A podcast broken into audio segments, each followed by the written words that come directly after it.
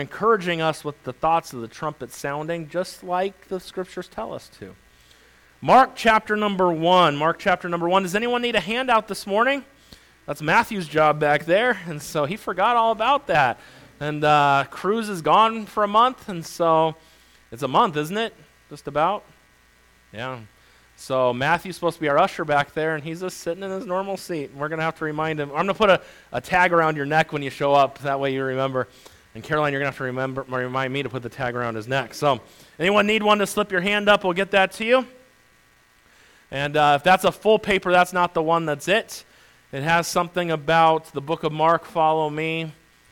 And uh, I think a few in the side room, or Anthony's getting that over there. Someone's trying to. All right.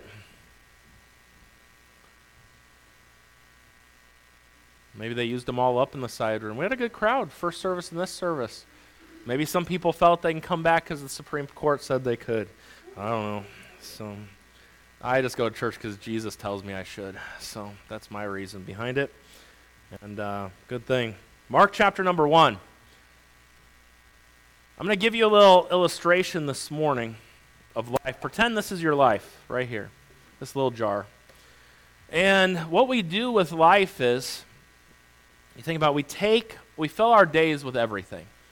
So we fill our days with what we're going to eat, what we're going to do, what we're going to do at work. We fill it with school. We fill it with everything. What we do is we take our life and we just fill it.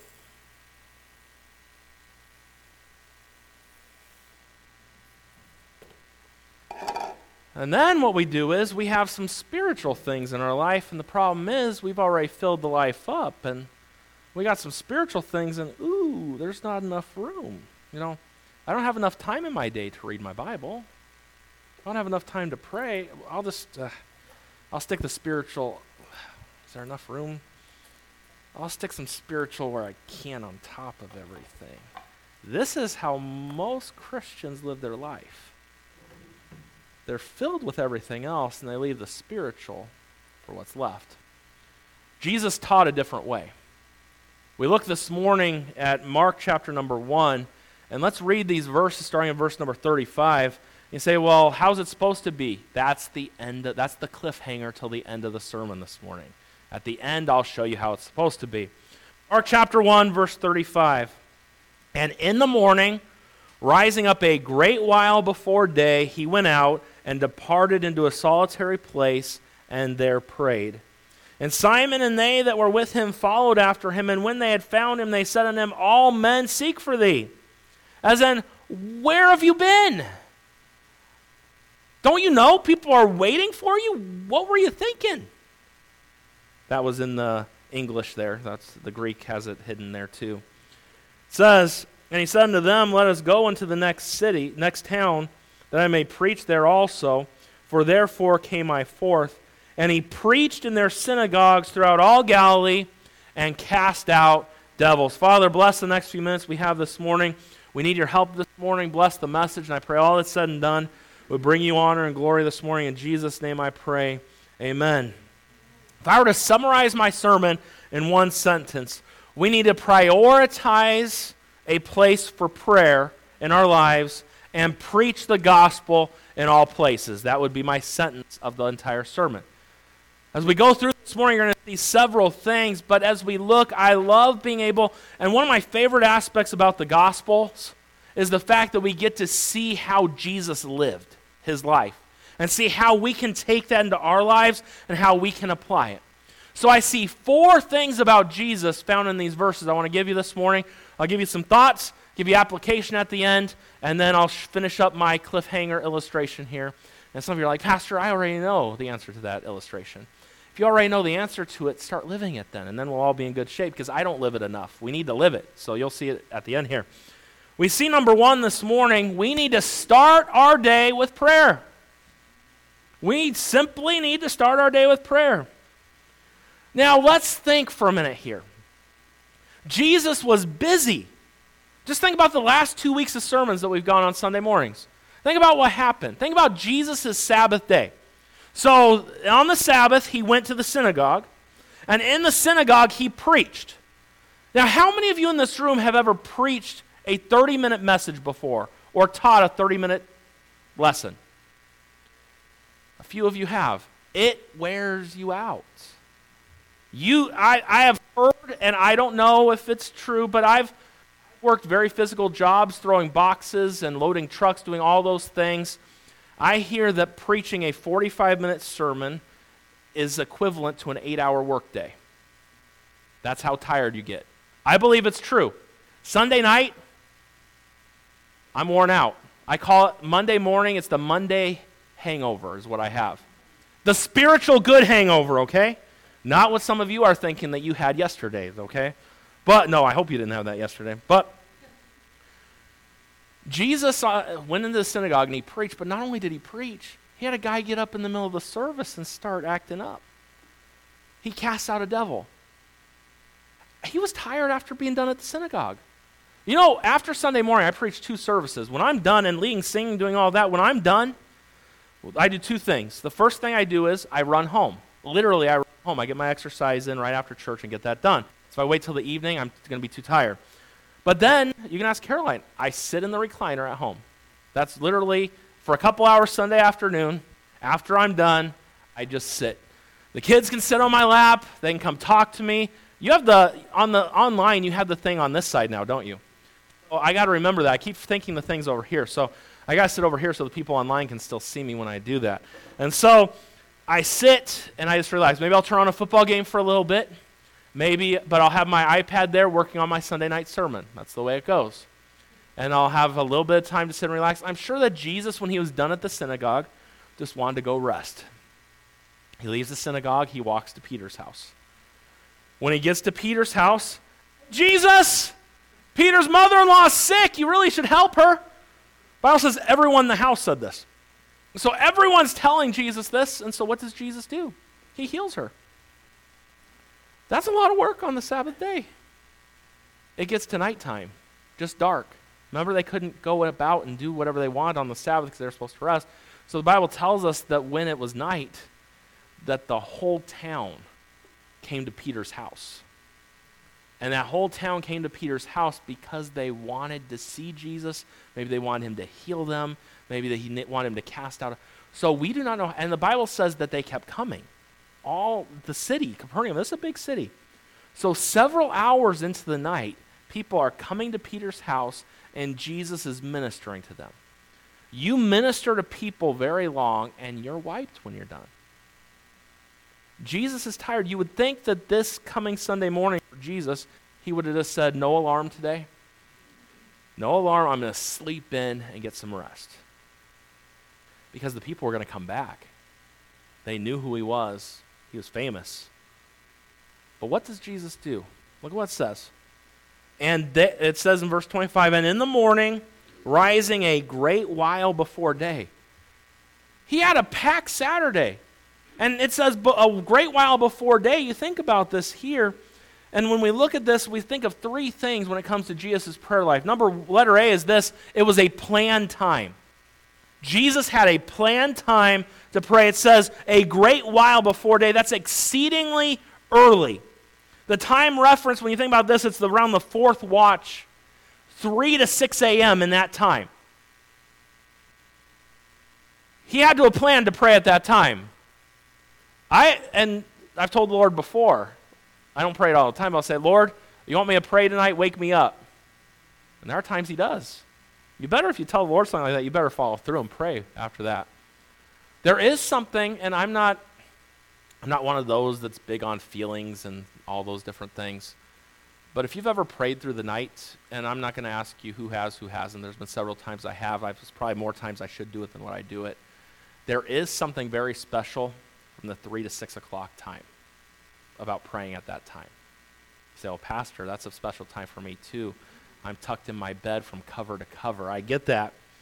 But there is something special about that time in prayer. And I would just suggest to you sometime, try it and see. And, uh, but it was a planned time. Church, we need to plan to pray. We see something, the Bible's big on praying in the morning as well. That's a throughout the scripture. We think about Psalm 5, verse number 3. My voice shalt thou hear in the morning, O Lord, in the morning will I direct my prayer unto thee and will look up.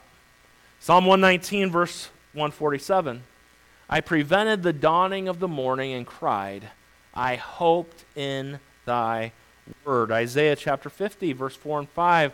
The Lord God hath given me the tongue of the learned, that I should know how to speak a word in season to him that is weary. He wakeneth morning by morning.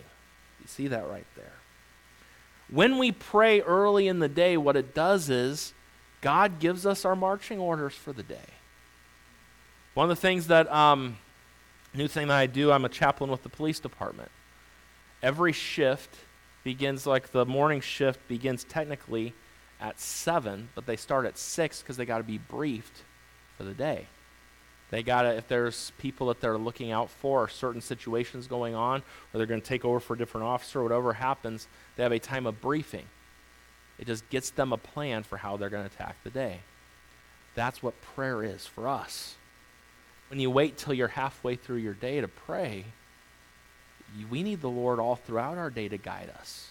The steps of a good man are ordered by the Lord. We need the Lord's help in these in this area. And church, we need to seek him in the morning. Now, you could be like, how many of you are morning people in the room? Would you sinners raise your hand? Yep, there's some sinners in the room. How many of you are not morning people? How many of you are late night people? Me. How many of you are not morning or night people? You're just in between. You take naps through the day, whatever the case may be. You still go to bed at 8 o'clock at night. I go to bed at 8 o'clock at night, and I don't get up till 9 o'clock in the morning, and I nap at 4 in the afternoon. And uh, I'm that's I, I function better at night. That's me. So uh, the other night I was working on sermons, went to bed at 1:30. I got a call from the police department about a death that I had to go help someone at four o'clock. And so we'll just say at four o'clock, the brain for me is not quite working yet. Some of you, four or five in the morning, you just thrive early morning. That's not me. I'm not telling you, and this is someone taught me this a long time ago, and let this be a help to you. I do not pray for an hour in the morning. I do not, because I'll just go back to sleep. I the longer time I pray each day is I'm most alert and I can give God my very best. It so, but do you say do you pray before my feet hit the floor? I pray. Some mornings it's five or ten minutes. Some mornings it turns into an hour because I go back to sleep, and it's amazing. I have a sweet hour of prayer in, in five minutes time. But no, sometimes it's two minutes. But I pray in the morning. The Bible talks about, and you can look at other passages of Scripture to pray at morning and at noon and at evening. I try my best to have three times I pray short prayers, not full, and then I have one time during the day I get the best time to God because I got to be awake I was taught growing up the opposite. In the morning, you need to pray in the morning. And then in Bible college, I'm praying and I'm sleeping because I worked half the night and it's just not, morning was not my time. So, yes, you need to pray all throughout the day and pray without ceasing. But if morning's not your time, start your morning with prayer. Be short, whatever the case may be, but give God the best time during the day. We're going to talk about that later. It's amazing what happens when you prioritize the things of God over your own priorities. And that might have to do more with that. We'll talk about in a little bit. But Jesus, it was planned. Letter B, it was private. You notice the Bible tells us here, and in the morning, rising up a great while before day, he went out and departed into a solitary place. The word solitary is the same word used for wilderness, which means lonely and deserted. The Bible tells us in Luke 5:16, and he withdrew himself in the wilderness and prayed. He had a spot. Let me ask you this morning do you have a private place where you pray? I've got places all over that I pray. Do you have a spot, though? Do you have places you can go where you aren't going to get interrupted? I don't know if you saw it probably three or four years ago. There was a movie put out, War Room. You ever seen War Room? I suggest you watch that movie. That lady just knew how to pray, and she had her closet. She literally used a closet. And maybe you need to use a closet. Maybe you need to use, I don't know what the case may be. But Jesus had a private place that he went. I've got places all over that I pray. When I'm here at church, giving away some of my secrets right now, I pray right here. This is my spot. If there's people in the building doing things, I curl up next to the pulpit underneath it and I pray right there. In my office, I've got a spot. At home, I've got five or six spots. We have a closet. It's a big closet, so there's some room in there. Right next to my bed in the morning or still laying in bed right there. And I got a little spot next to all four of my kids' beds that I pray every night before I go to bed. I pray for them and God to work in their life. And I love hiking. There's a spot up at Mount Baldy, and a while back I took Caroline up there. And she got to see I have a spot I go to, and it's probably my favorite prayer spot of all. And the reason why it's my favorite, the cell phone doesn't work.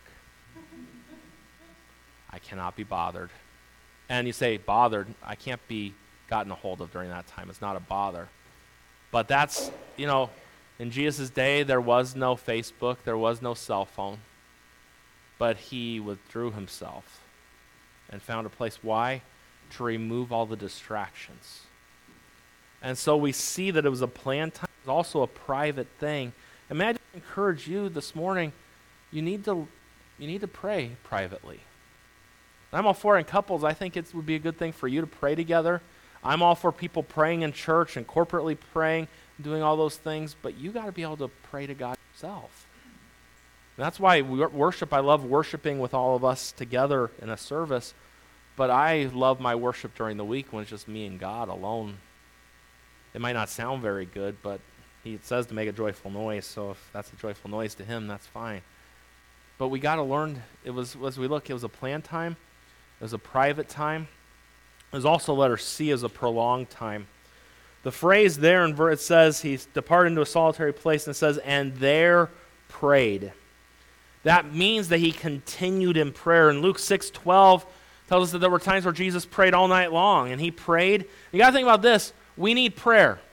We need to spend time with God. The, one of the greatest tools that God has given us as Christians is prayer.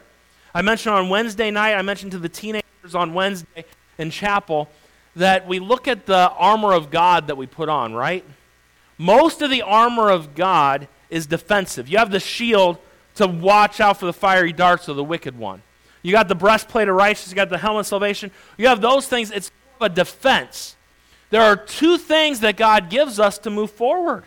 He gives us the sword of the Spirit, the Word of God, and then the next verse says, praying always with all prayer and supplication in the Spirit, and watching thereunto with all perseverance and supplication for all saints. Sometimes we don't throw prayer into the armor of God, but it's right there at the end. How we move forward for the Lord is through our, the Word of God and through prayer. We need to pray. We need to spend time with God. It's very important. Did you realize that? You think about this. Why did Jesus need to pray? He's God in the flesh, God the Son. But look what Jesus said in, in John chapter 5, verse 19. Then answered Jesus and said to them, Verily, verily, I say unto you, the Son can do nothing of himself, but what he seeth the Father do. For what things soever he doeth, these also doeth the Son likewise. If Jesus needed to pray, we need to live in prayer. If he knew the need and he prayed, and even after a busy day like he had and all that he did, he just found some time to get alone with God and spend time with God. Christians, we need to get time with God. You know, couples, I mentioned your need to date one another. That's, that's a wonderful thing, and you need to. But Christians need to learn to get alone with God. It doesn't have to be all, whatever the case may be, it doesn't need to be you and God and you talking to God and spending time with Him. Perhaps you think, my life's too busy, I got too many things, there's no time to pray. Then there's a problem with your priorities. D.L. Moody said it like this years ago We ought to see the face of God every morning before we see the face of man. If D.L. Moody lived in 2021, he would word it just a little bit differently. This is how he would word it, and I know he would. We ought to seek the face of God before we see Facebook. The gist of it, before you do anything, you need to come before the throne of God above and talk to your Heavenly Father. That's what Jesus did. Um, early African converts to Christianity were known for their earnest prayer and their regular devotion in private. Each one supposedly or reportedly had a separate spot in the thicket where they would pour out their heart before God. Over time, the paths where they would be, the grass would quit growing so much because they had stepped and trampled and knelt in these places.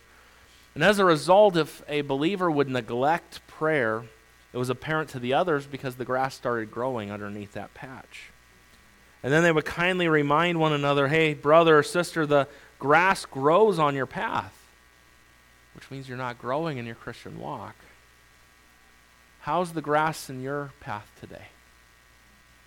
When's the last time you spent time with God? Start your day with prayer.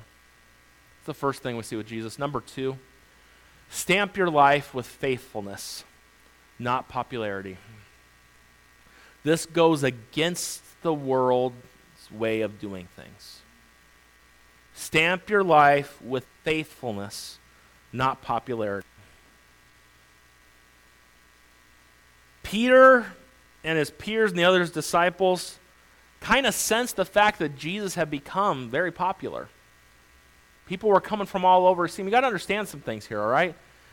They didn't have Facebook. Peter didn't get on Facebook or send out a tweet and say, Jesus, heal my mother in law. Come to the house and he'll heal you too. Didn't do that. There wasn't the news. ABC 7 didn't show up. We're live here at the synagogue in Capernaum this morning, and Jesus just cast out a devil. And Jesus is doing all these things. Come see Jesus. They had none of those things. When people left the synagogue that day, this is what Jesus just did. And Jesus did that, and then they would go and tell the whole city of Capernaum knew what Jesus did. His news had spread abroad. And may I just help you out? They weren't coming to Jesus because they knew they could find forgiveness of their sins. They were looking to see what they could get from Jesus. We see that over and over again in the Gospels. Because when he started preaching the gospel and when it got a little hard for them, many went back home because they liked the miracles. They liked being healed. They liked all those things. But when we look at this passage and we think about it, we see that the Bible tells us here, it says, And Simon and they that were with him followed after him. The word followed has the idea of pursuing earnestly as when hunting. Where did he go? You know, they were all sleeping. They woke up. Hey, Jesus, people are going to be here soon. They're to, they want to meet with you. Where's Jesus? He's gone. So they go searching everywhere they can to find him. We keep on reading here, and the Bible even tells us in Luke 4:42 it says and the people sought him and came unto him and stayed him they should not depart from them. The idea is that they think that Jesus is making a big mistake by not just staying with them. Don't go, you're going to go apart and do something? No, stay right here. What are you doing? What are you thinking? That's the sense of what the disciples were saying here. And we see that in verse 37. You know, it's like they were, you know, hey, Jesus, stick with us. Hey, selfie with Jesus time. You know, hey, you come to the house, come get a selfie with Jesus. Things like that. He was popular. The people all, he was a celebrity in those days. And we see in verse 37 there, it says, And when they found him, they said to him, All men seek for thee. Why are you out here all alone when everybody wants to see you? What are you doing? That's what the disciples are saying right here. And we live in a culture very similar today as that thought right there. We admire the popular people simply because they're popular. Their lives might be worse than the devil himself in the way that they live, but they're popular, so everybody loves them. Or the celebrities. I, I love the celebrity. Do you want the life they have? You might like the money for a little bit of time, but look at the, me- the mess that they live in and all those things. But we get, but we look at this, we celebrate the famous just simply because they're famous. The disciples liked the fact that Jesus was admired by these people here, but you know, Jesus didn't care about the popularity. He was concerned about being faithful to his God. What's important to you today? Do you want to be popular with man? Or do you want to be found faithful before God? No, I don't want a popular church. I don't. I don't want this place to ever be known as a popular church. I want this church to be known as a church that's faithful to preach the truth of God's word. You know, you look and through COVID and things, you see, and I'm not, I'm not I don't know the hearts of people, and I'm not to judge anyone and what they do. But there are some people that are just so loud. Our church is open, bless God. You don't have to proclaim it for the whole world to know. Let Jesus see you. Because you can get your reward by men if you want, or you can let Jesus see you be faithful to him and he'll take care of you and reward you. But that's how things go sometimes. What's more important to you, popularity or faithfulness? Hey, are you worried about always fitting in? Oh, I don't fit in with, oh, I, I got to do this and I got to do that. Are you always worried about fitting in? You shouldn't be worried about fitting in. You should be worried about being faithful to Him. I'd much rather be faithful to Him than fit in with everybody else. If you can do both, more power to you, but it doesn't always work out that way. Would you rather be popular or persevere in your faith? Will you stay committed to God or will you fold to the culture around you? Hey, stamp your life with faithfulness, not popularity. So, the first two things start your day with prayer. Stamp your life with faithfulness, not popularity. Number three, strategize to reach other places. The disciple said, Jesus, what are you doing? All men seek for you. We got to get back. Capernaum's a big city. There's a lot of people there waiting for you. Does Jesus say to them? Look at the next verse. And he said to them, Let us go into the next towns. Hey, but Jesus, there's all these people. Those other towns, they're small. They're just little villages. Why are we going to go there? He said, Oh, they're important too. I've been here in Capernaum. They've heard me. It's time to go on to the next place. We see it says there, let us go into the next towns that I may preach there also, for therefore came I forth. Why did Jesus come? Did Jesus come for the miracles? No. He came to preach the gospel. We look at this. The disciples were expecting Jesus just to go back to Capernaum. There's all people looking for you. As I mentioned, their motives weren't right. And Jesus said, No, we're not going back. We're going to the next town, the next towns. That's the whole reason I came. Do you realize around Capernaum, I mentioned a second ago, but there were a lot of small towns around Capernaum. Nothing like the big city, Capernaum. Of you would say you grew up kind of in the country or in a small town? How many of you grew up in a small town? Okay. Albert, how big was the town you grew up in? How, how big was the town you grew up in? 3,000. I would say growing up, I felt my town was small. Wildomar. It's about 45 minutes from here between Lake Elsinore and Murrieta. When I was a kid, there was 1,000 people that lived in the city. Now there's 30,000. But when I was a kid, it was 1,000. So I felt that was a small city. Um, Allison, how big was your city? 6,000. All these cities are bigger than the granddaddy small city that I know and love of Mazeppa, Minnesota. So, how many of you, besides the Osgood sing in the room, actually know of Mazeppa, Minnesota, and could tell me where it's located? In Minnesota.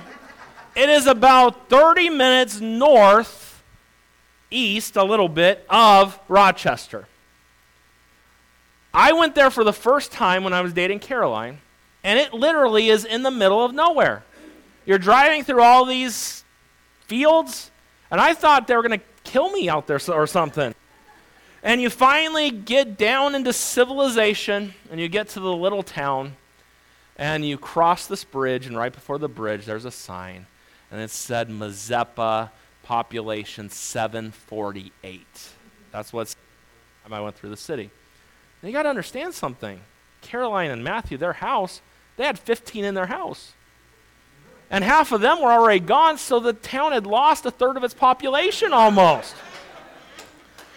But small city so much different than big city. You know, the big grocery store in Mazeppa was the Greenway, or the yeah, the Greenway, and you had a little the, the gas station. That was the big thing. What do you do in a small city? I remember I thought Wildomar was small, nothing compared to Mazeppa. I remember we were going to go watch a parade in Minnesota, and I'm like, all right, we're going to watch, you know, parades. I think of the Rose Parade and things like that, right? No joke. I'm being completely serious. I was blown away The third vehicle in the parade was the trash truck. Why would you put a trash truck in a parade? They threw good candy, and they, I've never seen a trash truck so clean in my life. The one time a year they cleaned the truck was just for the parade. And I'm like, this is a parade. Wow. I'm still, it's, I'm blown even thinking about it. I've never seen a parade quite like that. Small cities know how to put it together. But I will, I will hand it to Mazeppa, okay? They have this thing right around 4th of July. They call it Mazeppa Days. And after watching the parade, they're like, oh, there's a fireworks display and all this. I'm like, oh, yeah, there's, some little, there's one guy running down the street with a sparkler in his hand. and that's, and that's, the, that's the fireworks show. But in all honesty, the fireworks show is one of the best ones I've seen. The little city knew how to do that. But it's quite the city, quite the city. So if you ever get a chance, go to Mazeppa. Actually, I think, yeah, go to Mazeppa and watch the parade. And uh, downtown, it's such a busy place. There's probably two people that walk through downtown Mazeppa every day. Uh, they live there, you know, 13 kids. How do they, they can't get in trouble? There's nothing to do there. They have a little river they can go look at or get muddy, and that's about the only thing you can do. And everyone knows everyone, basically, and you know, and you know, anyways, but small city. How I got off on all that, I don't know, but I got off on all that. But I'm glad that Jesus was concerned about a small city like Mazeppa, just he would be concerned about LA. Because it doesn't matter if there's 4 million people or 748, all people matter to Jesus. And that's how he lived his life. He wasn't concerned, oh, I can have the big crowds here. I'm only going to have a few people here. It wasn't about the crowds, it was about the message that he had. And we need to strategize to reach other places. Jesus said that's the whole reason he came forth was to do this. Jesus cares for every community because he loves every life. When we think about this, and Oswald Smith wrote this, he said, No one has the right to hear the gospel twice, while there remains someone who hasn't heard it once.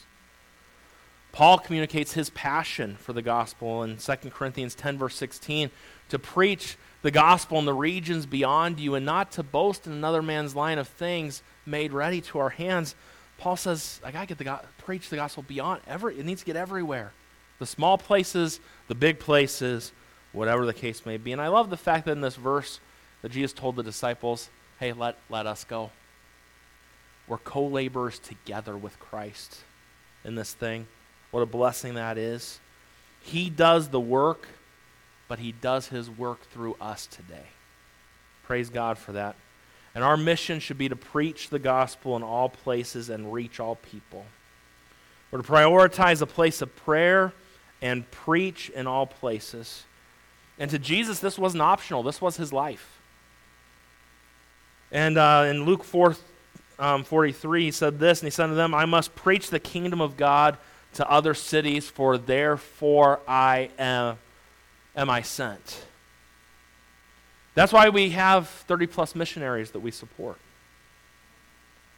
Because we're not just concerned about Chino or Ontario or Pomona or Chino Hills, we're concerned about Ghana, West Africa.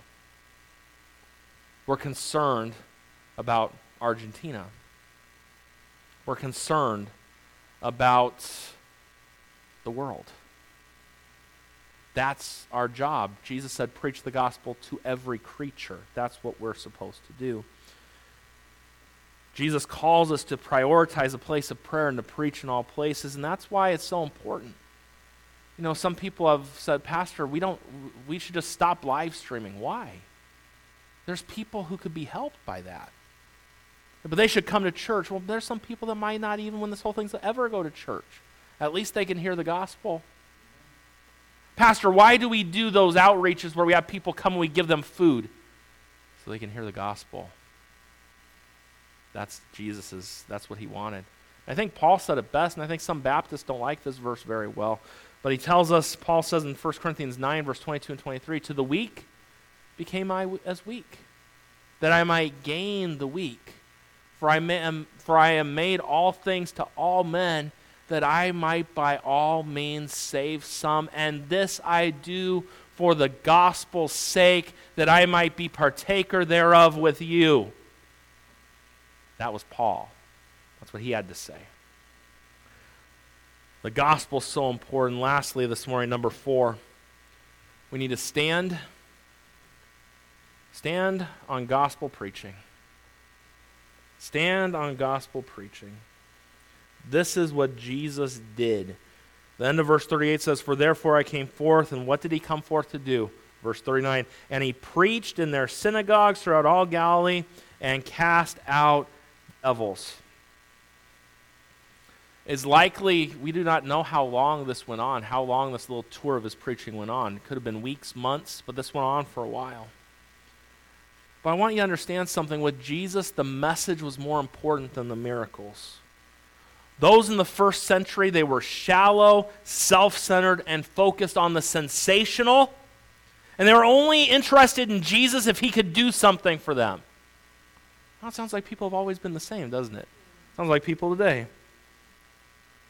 But I want you to understand the message of the good news of Jesus Christ is more important than anything else. What did Paul say in Romans 1:16? For I'm not ashamed of the gospel of Christ and for as the power of God unto salvation to everyone that believeth, to the Jew first, and also to the Greek. And then in 1 Corinthians chapter 1, verse 21, for after that in the wisdom of God, the world by wisdom knew not God, it pleased God by the foolishness of preaching to save them that believe. The gospel is the answer to the answer to everything today. We need the preaching of the gospel. Far too many churches, and it saddens and it breaks my heart. We don't have more churches that preach the gospel of Jesus Christ. And in case you're wondering this morning, in case you have any doubt, the gospel is the death, the burial, the resurrection of Jesus Christ. That is the good news. That is the gospel. There's nothing added to it, nothing subtracted from it. It's all about Jesus and you want to help your fellow neighbors around you today, they need the gospel today. You want to change America today, America needs the gospel. We don't need more red and blue. We need Jesus Christ and we need the gospel, is what we need today. The gospel has the answer, the gospel is the answer.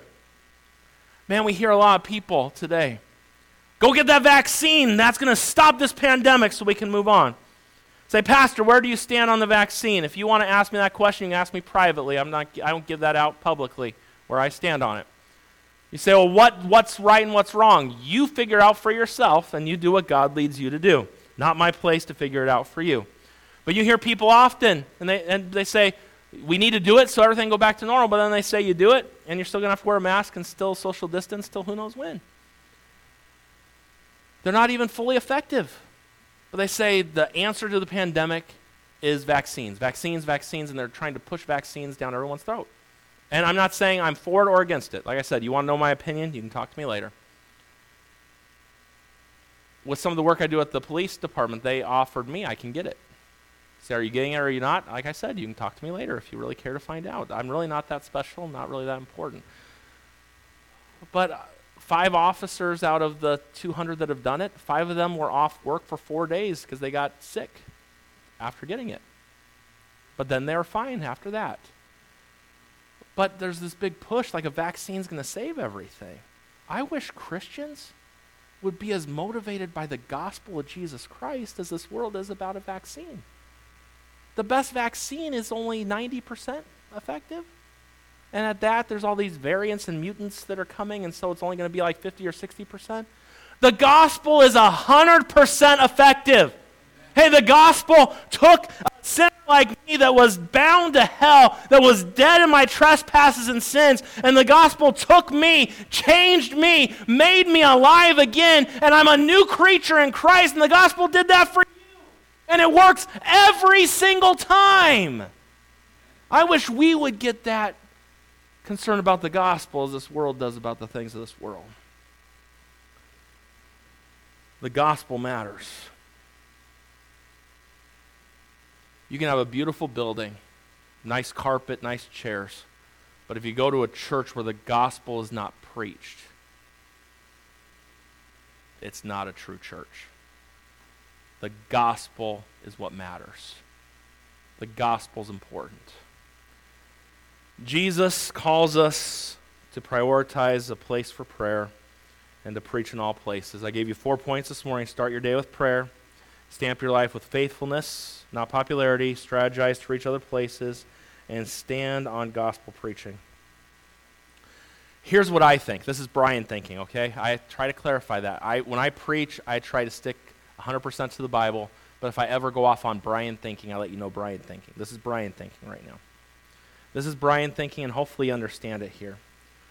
We prioritize what we care about. What matters to us, we do. I hear people say often things. Are you ready? This is one I hear. I just don't have time. That's not true. You don't have time for something because it's not important enough for you to do. The other thing I hear I have no money. That's not normally true either because you have money for what you want to have money for. And we got to prioritize better. Remember a while back, someone called me on the phone and said, Pastor, we're short for our bills and we, we need food. Pastor, could you, could you give us money for food? And I used to, you know, I do not give people cash because I don't know what they're going to do with cash. If, they're, if it's for food, I will sometimes get a gift card or I go with them. And, uh, and I'll do it that way. But they came to the church to get, to get, um, to get it. And in their car, they had the biggest, most expensive Starbucks drink sitting right there in their car. Now, just hold on for a second. You're thinking that dirty. St- no, I didn't think that way. My thought was someone was nice to them and tried to bless them, and so someone else gave that to them. That's you. You got to hope all things. You got to hope. You got to. Th- you got to try to think in the right way. Even though I hope that they wouldn't have done that, but you know, who knows? Or maybe they had a gift card and you can't use a Starbucks gift card, get food. I get that. But if you say you don't have, you know, I hear people often they'll use the thing, I don't have money to give to God. If you can spend $6 on a bitter cup of beans from Starbucks, you can give money to the Lord and His work. You have what you want to have for. And I'm not I like Starbucks. I I get I get an iced coffee from there and they put enough cream and stuff in there. It almost looks like milk. That's about the right flavor for me. And, uh, and but I, that's the cheapest, one of the cheapest things there, and it's still three and a half dollars or whatever it is. And I'm not against you doing those things, but you claim you have no money or you have no time. At the end of the day, we have time and money for what we want to have it. I want to give you four thoughts, application points, and we'll be done this morning. Number one, have a quiet time every day with the Lord. Simply put, you will not grow if you do not develop the discipline of a daily time with God. New believers, when they come to the Lord and they come to our church, I've tried and done before, I go through a discipleship book with them. Is the, does the discipleship book, is it the end all, and the discipleship book really does a whole lot? It gives them some great principles. But the reason why I use the certain discipleship book I use is it tries to get you every day for 14 weeks to read your Bible and to pray a little bit. It's how you develop a habit. A habit starts by doing something over again. You will not grow in your Christian life if you do not have time with God in the Word of God and time in prayer. Far too many Christians don't. You see, what's supposed to happen is this is supposed to be our lives. And you take Bible reading and prayer, you put those in first. Put them in first. Have a quiet time with God. Bible tells us, and you think about it, you have to schedule it. You have to put it in. Because this is what we do. We schedule everything else. Like, I got a minute here and a minute there. I, I fit God in my schedule. I've only got a minute. That's the wrong way to live. Put God first. Look at your day. I look at each each day for me is different. But each day I know for a fact by by the morning or late after or late morning, this is probably going to be my best time right here. And that I make sure God gets. Same thing I try to do at home. The kids go to bed at 8 Most days they're home. My goal is that after school, if I got to work and do things, by 5 or 6 before dinner, I get home and I'm there from 5 to 8 and they get time with me. There are days that things come up and it doesn't quite happen that way, and I got to make it up at other times. But if you don't plan for it, it won't happen. A prayer life and a time in the Word of God does not happen by accident, it happens on purpose. You must put those as a priority in your life. Bible tells us in Psalm 143, verse number 8, Cause me to hear thy loving kindness in the morning, for in thee do I trust. Cause me to know the way wherein I should walk, for I lift up my soul unto thee. When we dial in, oh, you think about this, when you dial in with God, you get your direction for the day. We need that. When you leave this morning, there's um, I'm going to have Matthew, my usher, will be at the back door with these when we're done this morning. And uh, I printed these off of online, and uh, a great preacher of yesteryear, not, not, that long ago, but Adrian Rogers, he was a man of God. He, um, he, in one of his sermons, he talked about the importance and just how to have a meaningful, quiet time with God. And technically, it says that there's a copyright on it and all of that, but it's allowed for personal use. I'm giving this to you to use personally in your life. I got his name on there, it's all there but it goes through and it gives you proper period of time, the proper preparation, finding a proper place. He also gives, and one of the things I love the best when you're getting into the Word of God, some things to meditate on, some questions to ask yourself. As you read, you know, do you just read to read so you can check a box and say you read your Bible for the day? He says, hey, let these questions go through your mind as you read the Bible. Is there a command to obey that I need to obey? Is there a promise that I can claim from these verses? Is there a sin that I need to avoid? Is there a lesson to be learned? Is there a new truth to carry with me through the day? So when you leave this morning, get a copy of this and look it over and let it be a help to you in your life. But have a quiet time every day with the Lord. Number two, under action points, decide to give locally and globally for the cause of the gospel. we make, you know, I don't, you know, some of you might have a 401k or you got all these different retirement plans and you invest in stocks and you do those different things. I don't know how all that works exactly, but you probably know it better than me. But there's no greater investment that you can make in this life than for eternity. Make eternity count. Give locally through your church, give to missions. Those that reach the lost, give to them. Give so the gospel can go out because that was a priority that Jesus had. And then number three, strive to have one gospel conversation every day. If you could talk to one person every day about the gospel, say, Pastor, I'm not around a lot of people right now. We all get those phone calls all day long. Give the gospel to them. Give the gospel. Do the best you can. Strive to have one gospel conversation a day. Jesus said, That's the reason I came. Look for ways to talk about Christ with your family, your neighbors, your classmates, your coworkers. Do it. This is what we got to do, and this is what Jesus did. Let's pretend these ping pong balls are all spiritual things. Maybe going to church, maybe whatever it is, spending time with your family. Let's say there's some spiritual things. This is what we got to do with our lives we put all of God's things and all the spiritual things first. You see what happens here? Now, watch what happens. So, all the spiritual things are here, and then watch what you can do. You can take everything else and add it.